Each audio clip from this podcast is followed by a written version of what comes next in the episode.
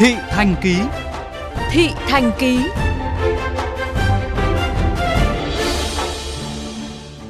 Thưa quý vị, Sở Giao thông Vận tải Thành phố Hồ Chí Minh vừa có văn bản gửi các ban ngành về việc góp ý báo cáo cuối kỳ đề án tổ chức các tuyến phố đi bộ khu vực trung tâm thành phố. Nội dung này sẽ được phản ánh từ phóng viên Huy Hoàng ngay sau đây.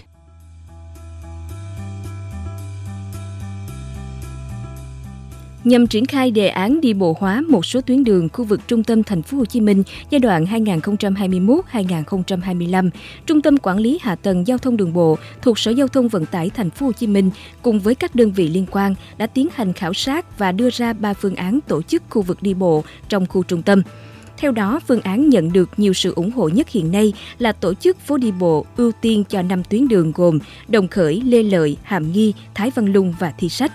Theo Sở Giao thông Vận tải Thành phố Hồ Chí Minh, các tuyến đường này nằm trong khu vực có mạng lưới giao thông công cộng tương đối phát triển, thuận lợi cho việc hạn chế xe cá nhân cũng như đảm bảo tính kết nối an toàn.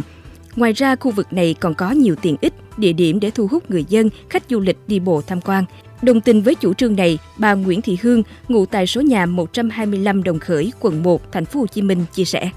làm phố đi bộ ở đường Đồng Khởi này thì đã rất tốt. Nhưng mà ở đây cũng còn rất là nhiều hộ dân đang sinh sống ở đây. Thành ra là nếu mà nhà nước tổ chức cho cái ờ, cuộc sống mà được thuận lợi như là bãi giữ xe nè, rồi những cái giờ giấc mà được ờ, xe ra vô, nó chỉ mong là nên sắp xếp để cho dân có cái sự thuận lợi, tiện lợi để trong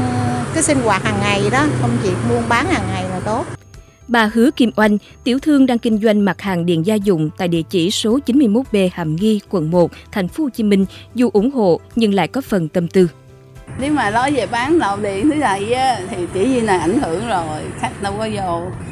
Thì nếu mà thành phố triển khai như vậy thì nó đẹp hơn, thì nó nhanh minh hơn, thì khách du khách nó vô nhiều hơn, có nhiều chỗ cho người ta đi nữa. Đúng người ta chuyển qua cái khác thì mình cũng sẽ làm theo cái khác.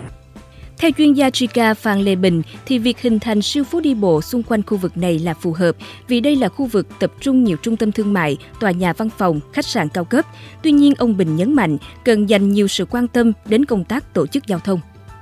việc tổ chức giao thông, gửi xe ở đâu cho phép những xe nào đi vô, đi ra trong cái thời gian là mà tổ chức phố đi bộ, thì phải cần nghiên cứu rất là kỹ. Vì một khi mà chúng ta làm mà nó không được tính toán chu đáo thì nó có thể gây xáo trộn rất là lớn tới cái hoạt động kinh doanh cũng như là cái à, cuộc sống sinh hoạt của người dân